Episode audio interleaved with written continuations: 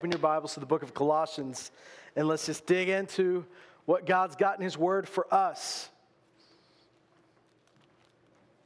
Father, we just thank you that you are here and you are speaking to your people. So, Lord, speak through me tonight. Speak to every heart, speak to every mind, speak through open ears and open eyes and open hearts. And Lord, we pray that your manifold wisdom would be made known through the church. Yeah, Lord, may it be known to us, but be, may it be made known through us to every principality and power and ruler. May they know your wisdom through the church. May they know your power through the church. Lord, we thank you that tonight we're not reading a dead document, we're not reading a manual or a textbook. We are reading the living word of, G- of God, the living word of God that speaks to us you, that's something you said 2,000 years ago. It's something you're saying right now. So we hear it just like that in Jesus' name. Amen. Amen. Colossians 2. You know, uh, I grew up in a, a time when uh, youth ministry was really at its peak in some ways. Um, there was some awesome youth conferences, awesome bands. There, there, was, it, was a, it was a good time to grow up as a teenager in the church in the sense that uh, the, the youth group culture was strong. Uh, but one of the things I noticed was, and, and I, I, think I jokingly said at one point, I'd love to go to a con, uh, youth conference and hear the speaker speak out of, preach out of Colossians. Because it was almost every conference I went to, it was all just preaching out of the Old Testament because that's where the stories were. and, and, and the idea was you can't keep a teenager's attention unless you tell them stories. And so uh, you, if you have the stories, you can act it out, you can make funny voices.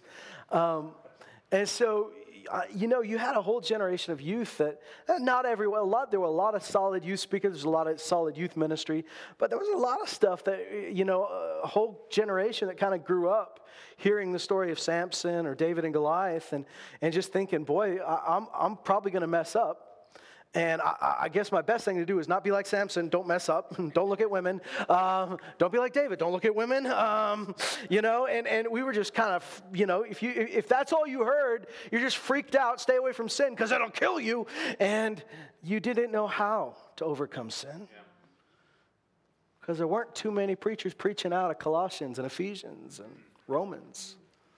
Some of those places where it made known to you how you could live like Jesus. Yeah how you could live in the power of the Spirit, how you could live victorious, how you could consider yourself the righteousness of God in Christ Jesus. It's the only true way to overcome. If you ever notice, those Old Testament characters were great, but they all kind of fell into some huge traps because you can't beat the flesh by the flesh. So the struggle and, you know, some of those teenagers have grown up and started churches and they still preach just the stories. um, but uh, a lot of them are preaching good stuff now. But, you know, you, you get those kids in college and, and they get unrestrained by their, the fear of their parents. And they're like a dog that's been on a leash all its life and it's finally off, and they kind of cause a lot of trouble if they don't learn something.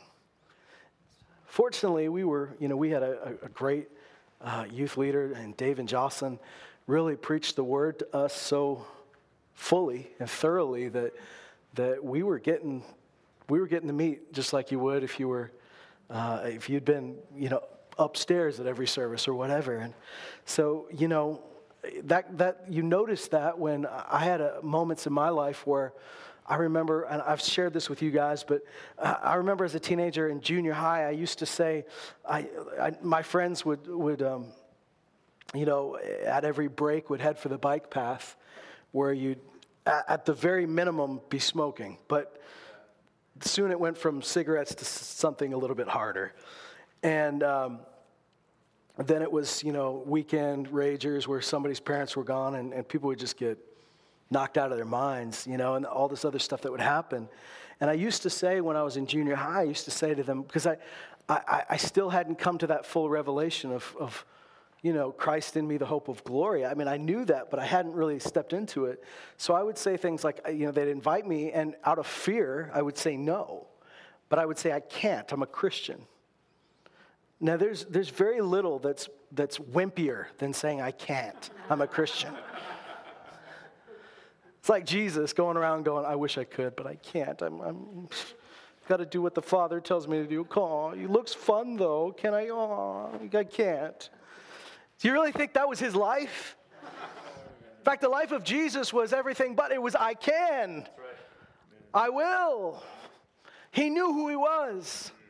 I remember the moment it dawned, and I remember the moment it, the revelation just really grabbed a hold of me. I don't have to do that. Don't go around somebody offering you some bleach. Why don't you drink this? I can't, I'm allergic. Mom says I can't drink bleach anymore. no, you don't want to. You don't have to. Right. These are things you only do if someone made you do it. Even then, you wouldn't do it, right? It would kill you. Yeah. So the revelation of who I was in Christ changed everything. Thank God I'm free from that garbage. I don't have to do that anymore. I don't have to do that. Man, I'm free. Thank God I'm a, I'm a new creation in Christ. And, and, you know, when I say that, it sounds like I was doing that. I wasn't. But I might as well have been because in my heart I was wishing I could. I don't think I wanted to do any of those things. I just wanted to be with the people and fit in, right? Because in junior high, that's it's like the animal kingdom, you know? It's kill or be killed. You just and man, it was so freeing to realize I, have been, I've been pulled out of the mud and sat at the king's table. Why am I looking at the pigs, envying them? Right? And, and, and, that attitude, I'll tell you, when that attitude changed in me, then it attracted those who were in the pit. They saw that and they wanted to come out. Nobody wants to come out when they look at you longingly looking through the window, like, boy, I wish I could do that. Why would they want to come here? Why would they want to do what you're doing? But when, when you live as a child of God and you live as a newborn creation in Christ and you live and, and you say, I, I, I'm not doing this because I'm afraid of what my parents will say. I'm not doing this because it's against my church rules. I'm doing this because Jesus lives in me. That's attractive to people. You know? Colossians 2 it begins to talk about some, some really nasty stuff that had come into the church when Paul left. And. Uh, there's some diverse issues, and we could deal with them as separate issues, but I think they all come from the same place. They all come from the desire and the need to let the flesh be in control and create a religious framework that allows the flesh to be in control. Uh, somebody once said religion is what happens when God walks out of the room. You know, that's now that's not what true religion is. James defines true religion as as looking after the orphans and the widows and keeping yourself unstained by the world. He said that's what pure and true religion is. But, but this dead legalism and dead religion is a framework that you create because you're no longer living from the spirit, you're, you're living by the flesh. And it is a, it's destined to fail every time. And so I want to read you what it says in Colossians 2. And you might think, what do these things have to do with each other? But I think they all come from a similar place. Can we just settle something? Number one, you are a spirit, right? You have a body, you have a soul, but you're, you are a spirit. God is spirit, right? The one thing that was born again now, Jesus died to redeem your spirit, soul, and body. But the thing that was made new instantly and made in the likeness of God was your spirit. Your mind still had to be renewed. Your body, the same old body you had, but your spirit was made brand new. And the scripture says that if we live by the Spirit, if we're made alive by the Spirit, we should walk by the Spirit. So when you got born again, you came alive in the Spirit, but it's still your choice whether you want to walk by the Spirit or walk by the flesh. Walking by the flesh is a dumb idea. Galatians tells you here's how you know you're walking by the flesh. The fruit of the flesh is, is obvious, he says strife and jealousy. And, he, you know, he gives the obvious ones that us Christians feel comfortable with drunkenness, carousing, partying. But then he says things like jealousy and strife and gossip and, oh, hitting a little close to home. I thought those were okay. I thought those were gray area things. He says, this is, the, this is evidence, this is fruit that shows you you're walking by the flesh. Then he tells you, here's what it looks like for you to walk by the Spirit. The fruit of the Spirit is love and joy, peace and patience and goodness and kindness and faithfulness and gentleness and self control. All of these things, against there, these things, there is no law. Nothing can stop this when you live by the Spirit. And when you're living by the Spirit, everything in your life is going to come under submission to God because that's what your Spirit wants. So,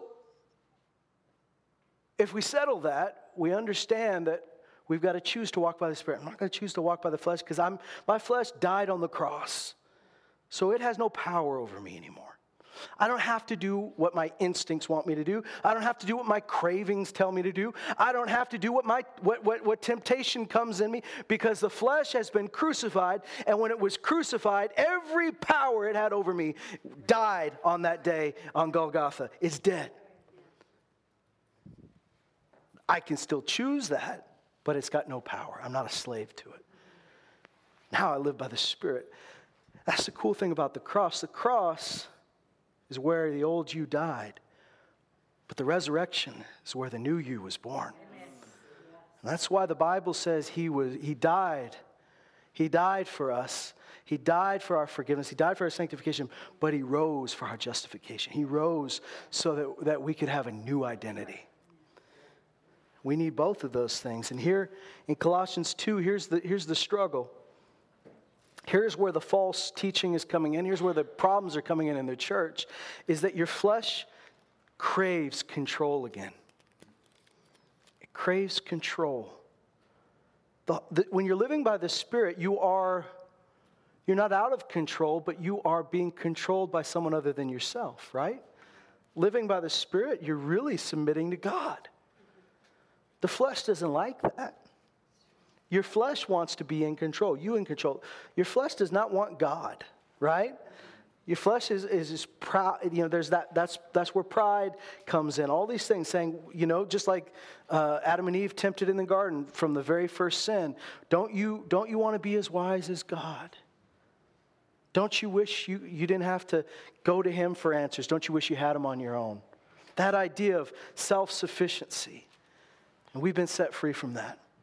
And so there's a lot of, when, when, when you get in a church setting, it's easy to come back to that place where we desire control and we, we, we're concerned about what happens if, if our church is built and our Christian life is built on relationship with Jesus and dependence on the Holy Spirit, then you can't you can't control that without him. You, you, you have no hope without him. And sometimes it's just more convenient to have enough structure and programs and rules that if if there's not the presence of the Holy Spirit, the whole thing doesn't fall apart, right? That's the temptation. Let's build enough rules into it. Let's build enough structure and organization and programs that if, if the presence of God is not felt, if, if the Holy Spirit is not present in our services, that we'll keep rolling on. No one will know the difference because we've got enough stuff going on. But, but that's a tomb. That's not a church. That's, that's not what God wants. God's church isn't a building, it's not an organization, it's not a, a tax deductible ministry. God's church is his people indwelt by the Holy Spirit. Yes. Without the Holy Spirit, you don't have a church. That's why the church was born on the day of Pentecost. Right? So here's what it says in Colossians chapter 2. I keep telling you Colossians chapter 2, and I never read it.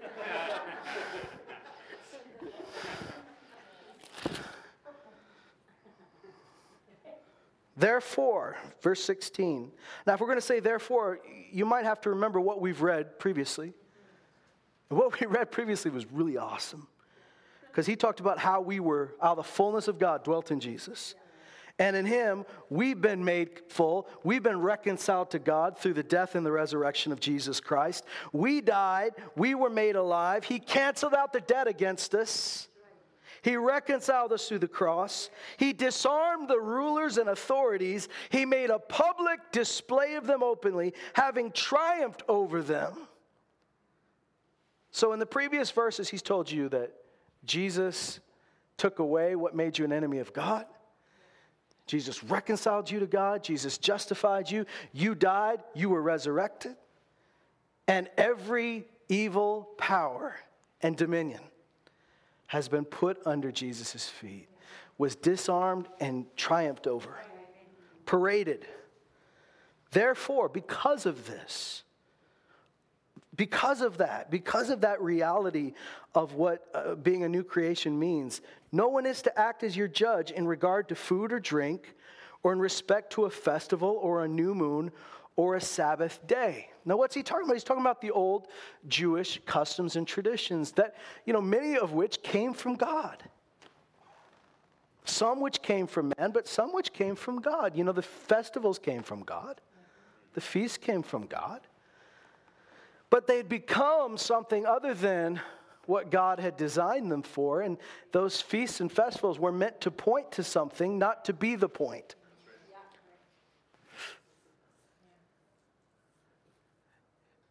He says, no one is to act as your judge. So they had people come in their church. We see this in Galatians, it happened. We see it in the Corinthian church, it happened, where people came in and started telling them they weren't real believers unless they followed all these traditions and customs. Now, you had Jewish believers in this church, but you also had Gentiles who had no idea what you were talking about. And people came in and said, You're not, you don't even do this. You don't, you, you eat, you're eating bacon. You know, you're, you're, you're not celebrating this feast. Well, you're, you're, not, you're not using the lunar calendar. Like, I mean, you know, they're getting upset at these people. There's people get upset at you right now if you don't do that. And they're not Jews either. the Jews don't care what you do, it's, it's other Christians. Anyways, respect to a festival or a new moon or a Sabbath day. He says, These things are a mere shadow of what is to come, but the substance belongs to Christ. Now, a shadow has a purpose. Shadow lets you know there's something there, right? That shadow had a purpose, it pointed us to Jesus. In fact, every feast in the Old Testament not only looked back into what God had done, but it looked forward into something that God was going to do. And it had fulfillment, right? And so, you know, uh, the Passover looked back and said, He led us out of Egypt with His strong arm and a mighty hand. He led us out of Egypt. He, he destroyed the Egyptians, but He saved us. And the angel of death passed over us because of the blood on the door. Well, that, that looked back and remembered what God had done, but even bigger than that even bigger than the rescue from Egypt was what Jesus was going to do. That's why it was the blood of the Lamb on the door. That's why the angel of death passed over when he saw the blood. It was not a random thing, it was pointing towards what Jesus would do. So he says, You've got the substance. Why are you obsessing over the shadows? Now, in a minute, he's going to actually talk about people that are coming in and saying, unless you're having a dramatic vision, and have angels appear to you and you have a vision from God. Um, if you have a vision, you're, you're a little bit better than the rest of us. I mean, you have to have your own vision quest, your own experience, this supernatural, I've been lifted up to heaven and saw something moment. And, and, and all of these things, now listen, I believe in dreams, I believe in visions, I believe in prophecy, I believe in all these things, but the way he describes it, we're not talking about something that's coming and submitted to the head of Christ. We're talking about people using these things to pump themselves up. Right and saying, This is why I'm a bit, this is why you need to listen to me, because look what I've seen and look what experiences I've had.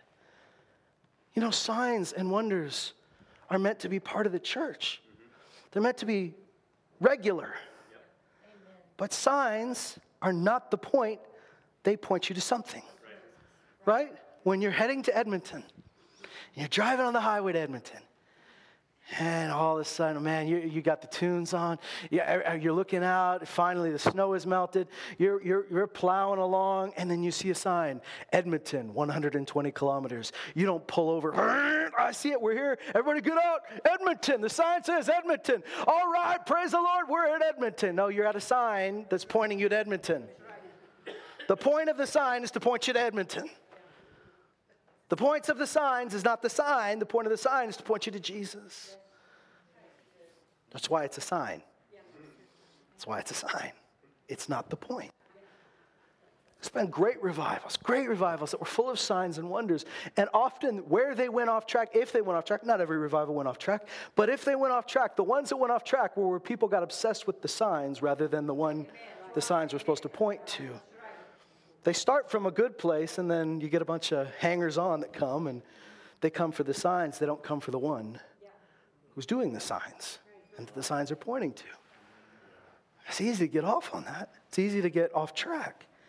He says, shadows, I mean, there's nothing wrong with shadows in this context. We're not talking about darkness. That's not what shadow means here. Shadow means it's, it's, it's, it's, it's a, a faint version, it's, it's a foreshadowing of something that's going to come. And he goes, But you have it now. The substance belongs to Christ, so seek Christ. Then he says this Let no one keep defrauding you of your prize by delighting in self abasement and the worship of the angels, taking his stand on visions he's seen, inflated without cause by his fleshly mind, and not holding fast to the head, from whom the whole body, the entire body, being supplied and held together by the joints and ligaments, grows with the growth which is from God. So he's saying, you know, they've had people that came and, and, and, and we could kind of piece together that there was a sort of teaching there that said, you know, uh, you need to harshly treat your body so you can come up to a higher spiritual plane. Now, that shows up in foreign religions and that's shown up in Christianity at times. If you, if you treat your body hard enough and, and if you're if you're you know if you if you torture yourself or you suffer enough then you'll come to a higher spiritual plane here they're even worshiping angels believing if I worship the angels, then uh, uh, the angels will show me things I haven't seen yet. And they're getting caught up in their in inflating of their mind rather than the spirit.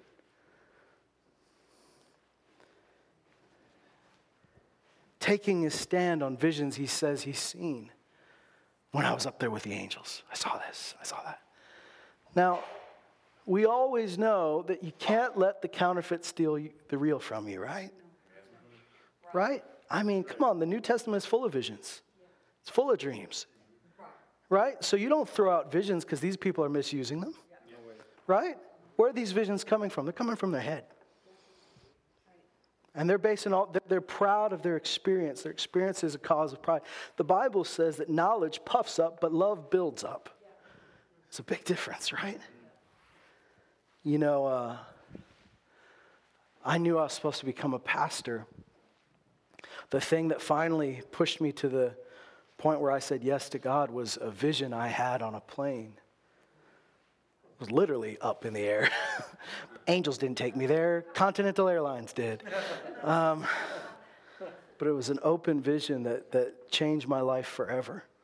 I can actually look back to every major decision and moment in my life, including meeting my wife and stepping into new seasons of ministry, and there was a prophetic word going with each of those seasons of my life. But all of those things came in submission to Jesus. We're in line with his word. We're confirmed by the Spirit, not only my spirit, but the Holy Spirit through other voices. And those things didn't make me better than anybody else. In fact, they're more humbling than anything because you understand that God's at work and he's at work in Brent, he's at work in me, he's at work in Trudy, he's at work in all of us. And, and, and so, you know, we've been in, I've been in communities, little communities where the whole thing went off the rails because there'd be, there'd be people that come up and, and, and try to take over, and they would say, Well, I saw, you know, I'm, I'm the one having dreams here, and I had a dream about this, and I dream about that, and I dream about this. And there was no submission to the head, there was no uh, uh, uh, alignment with the word, there was no confirmation of the Holy Spirit. It was just merely puffing yourself up. So there's a difference. So you don't throw out the good because there's bad. But in this church, this is what they're having. They're having people that are taking over. And, and then and here's what's happening. He says, if you've died with Christ, remember, he says the, the solution to this, this is why it's wrong. These guys aren't holding fast to the head.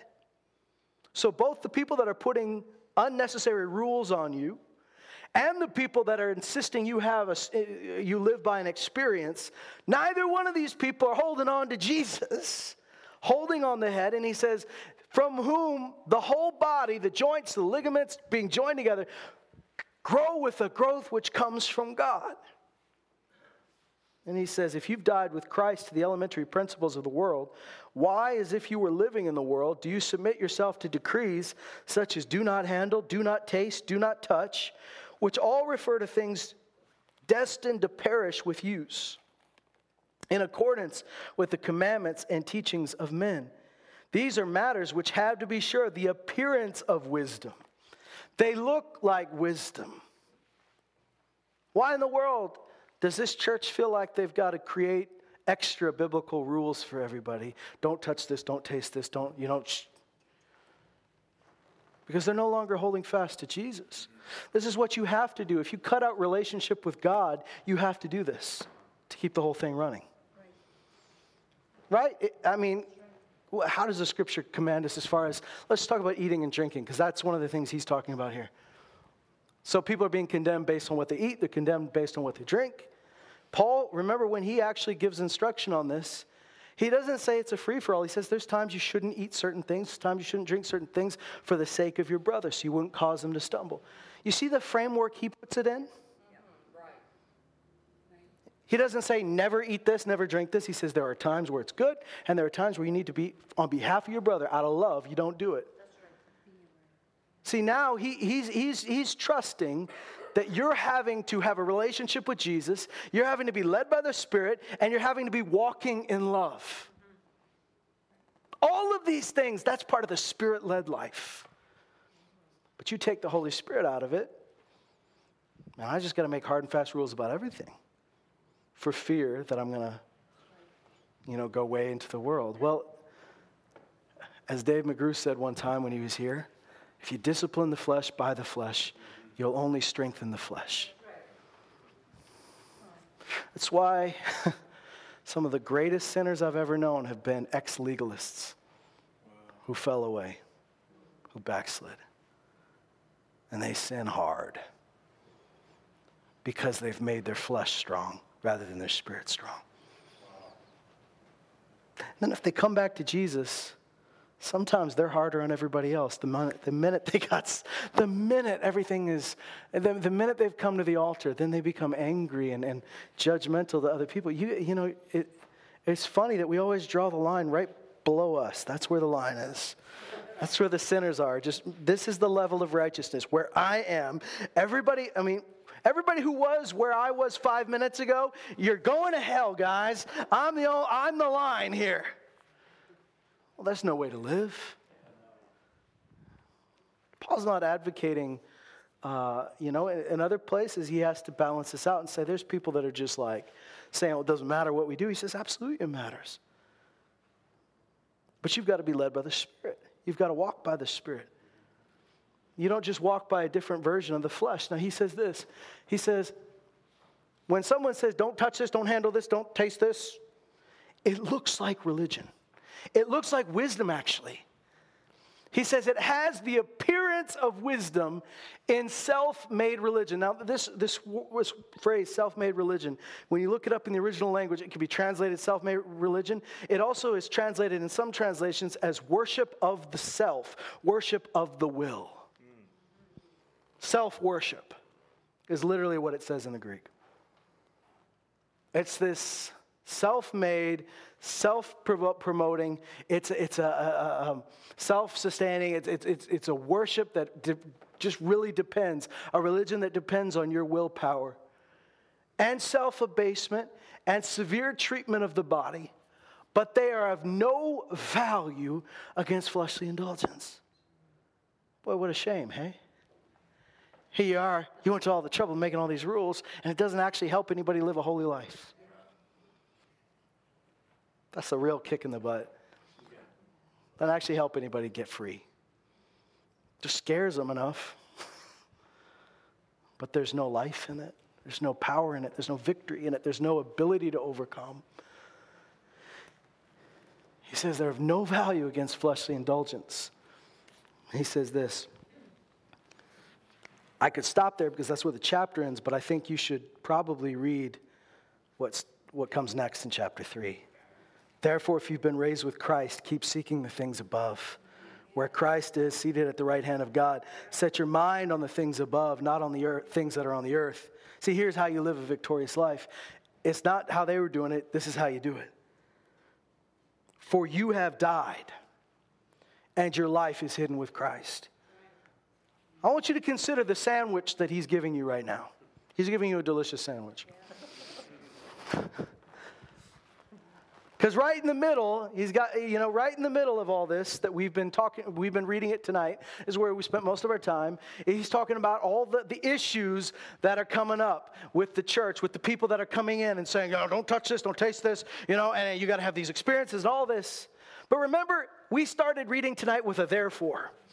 And what came before it was telling you what Jesus did for you, setting you free from the law of sin and death, giving you life through the cross and the resurrection, disarming the evil powers that had control over you. And then he says, That's why you don't need to live this way. That's why that, that fake religion is not going to do you any good. Then he goes back. In this sandwich, you should not eat the, the meat in this sandwich because he's telling you that the meat that they're giving you is bad. The, the, the, the, canned tuna that they're giving you is terrible. But the bread is delicious. The bread is what Jesus did for you here, all right? This metaphor doesn't hold up too much, but you know, let's follow me. Jesus' parables, you could read them forward and backward and they held up. Mine don't do so well, but you get the point here. In the brackets is all those stuff you shouldn't do but here's why what Jesus did for you, how he made you alive, how he defeated death, hell, and the grave. That's why we don't do this. Then brings you back. So keep seeking the things above. Where who is? Christ is. Not the things that are on the earth. For you have died. You've died. Your flesh is dead. Doesn't mean you're not going to have to fight your flesh. It means it has no power over you. So don't give it power by making it the boss again. And you can make your flesh the boss through religion. You can make the flesh your, you can make your flesh the boss by going to the bar every night, but you could also make your flesh the boss by living a very religious Pharisee life. Either way, you're living by the flesh, and there's no life in it. He says, Your life, oh wow, is hidden with Christ in God. Hidden doesn't mean nobody, you can't find it. Hidden means it's, it's deep, deep inside of Christ. It's deep inside of Christ. You can't separate you from Christ. When Christ, who is our life, is revealed, then you will be revealed with him in glory. Therefore, there's a therefore again. Consider the members of your earthly body as dead to immorality, impurity, passion, evil desire, and greed, which amounts to idolatry. For it's because of these things that the wrath of God will come upon the sons of disobedience. And in them you also once walked, it's past tense, when you were living in them. But now you also put them aside anger, wrath, malice, slander, and abusive speech from your mouth. Don't lie to one another, since you've laid aside the old self with its evil practices, but you put on the new self, who is being renewed to a true knowledge according to the image of the one who created him. You see, he, he confronts the problem in the church, which was you had people come in, and once again, their life was not centered on Jesus. Their teaching wasn't centered on Christ. It was on, you better eat this, you better stay away from that. Don't touch this, don't handle this. It was about exalting experience above relationship with God, experience above the Word of God, experience above the true Spirit of God. Now, listen, he pointed out two things. He said, when you, when you did that stuff where you said you weren't allowed to eat this, you weren't allowed to drink that, you weren't allowed to touch this, you weren't allowed to taste that. He said that was all about your flesh, right? Your, your body. Severe treatment of the body, you know, punishing yourself, trying to make it, you know, trying to get it under control. But you're punishing your flesh with your flesh, so it's got no power in it. You're, you're sending the dog to guard the meat, right? Then, when he talks about experience, these visions that people are saying they're seeing that make them better than everybody else, what's he talking about? He said it's, through, the, through the futility of their mind, the bloating of their ego. So now he's talking about being led by the soul. In one sense, he's, he's talking about, you know, letting your flesh. Now he's talking about your, your soul now ruling. You know, that being, you, you know, he's talking about the inflating of the mind, the puffing up of the mind. Either way, you're not being led by the Spirit. And he doesn't just say, don't do that anymore, guys. He says, here's what you do set your mind on things above. Here's what you do consider yourself dead to all that stuff.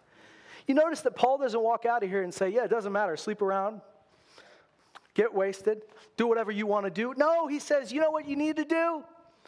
You're not going to do that stuff, but here's how you actually overcome that stuff. You realize and recognize that I'm a new creation in Christ. I've been recreated in Him. That part of me died, so I'm dead to immorality. I don't have to sleep around. I'm dead to idolatry. I'm dead to impurity. I'm dead to anger. I don't have anger issues.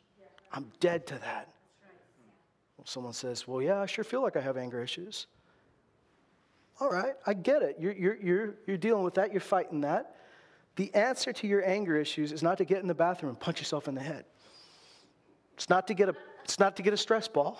It's not to get a pillow that you can punch. It's to, it's, it's to lean into Christ. It's to lean into the Spirit, and it's to consider listen, this, this, doesn't, this is dead. It doesn't feel dead right now, but it's dead. When I was a teenager, I had desires that didn't feel dead. Just be blunt. Come on, a teenage boy has things that don't feel dead.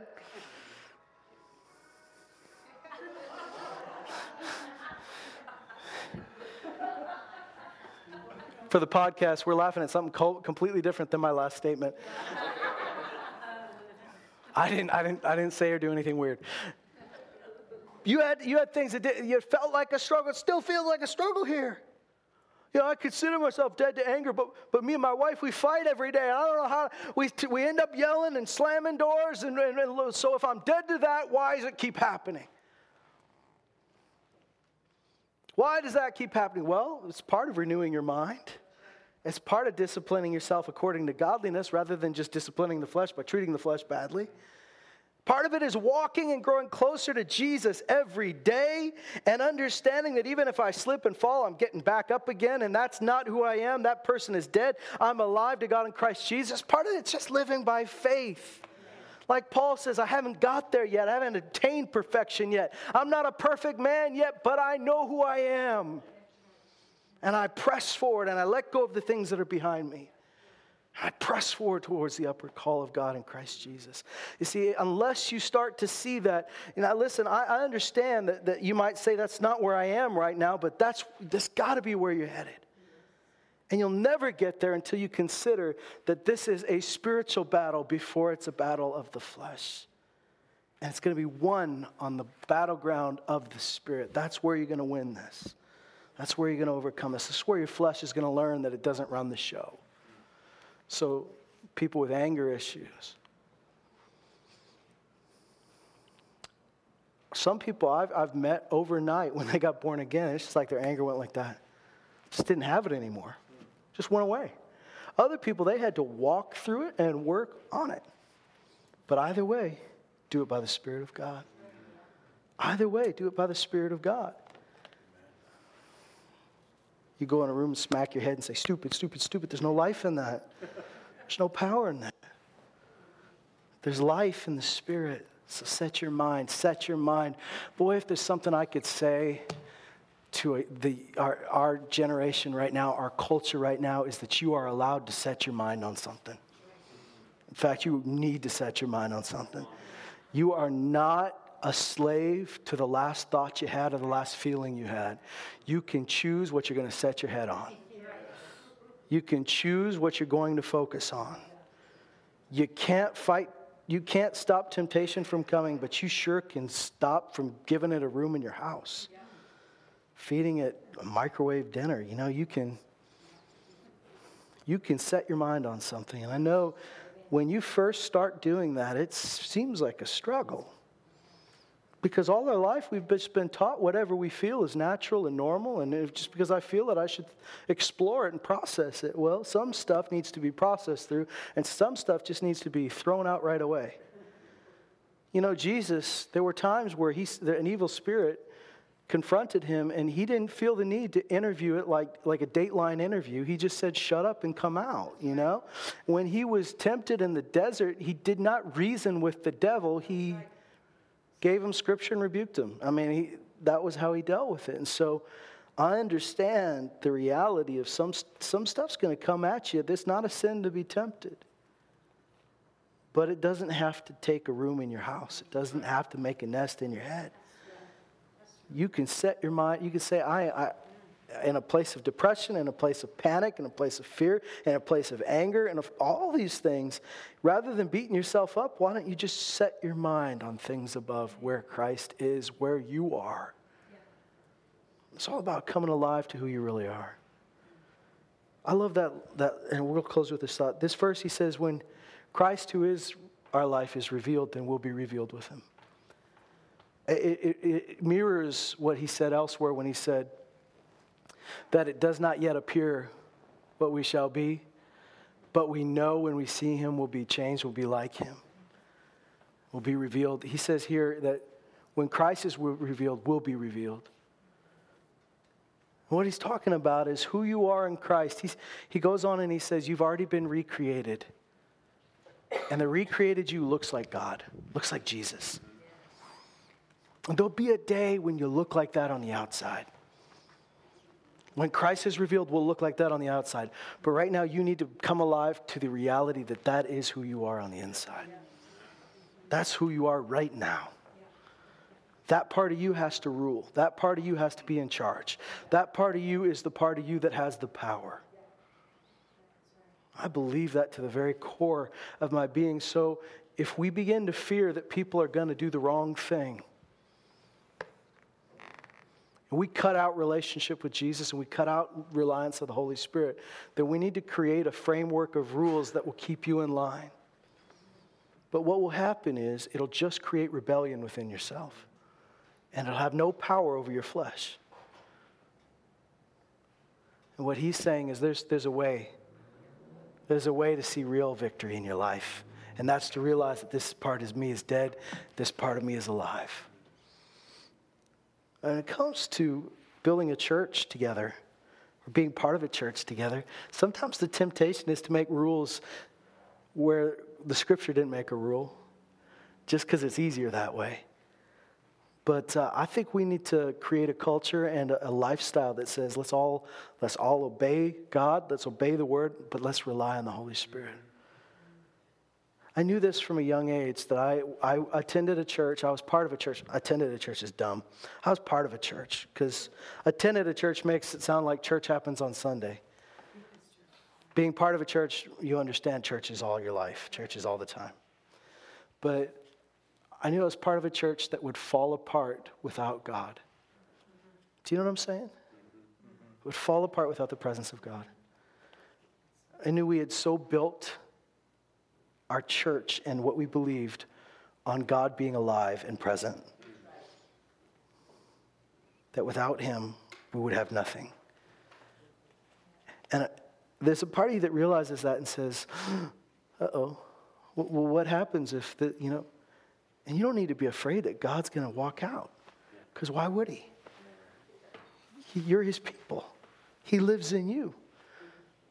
And I know that that happens sometimes when we, when we desire control back we make it so that if God were to, if, if, if, the presence of God wasn't here, if the Holy Spirit, if people weren't connected to Jesus, they'd at least be connected to leadership, they'd be connected to the doctrine and dogma of the church, they'd be connected to the rules, they'd be connected to some programs. At least if they're not connected to Jesus, they're connected to something. And I understand why you'd want to go there. But in the end, what that trains people to be is fleshly people. We want to train people to be reliant on the Holy Spirit, obedient to the Word of God, full of God, full of life, full of victory, full of faith, full of power, full of expectation that God is doing something in me and He's doing something in you. That doesn't mean there's no discipline or no rules or no, but it means that it comes from Him, the head, and not from us and we submit ourselves to the head, and that's where the growth comes from. Would you stand with me?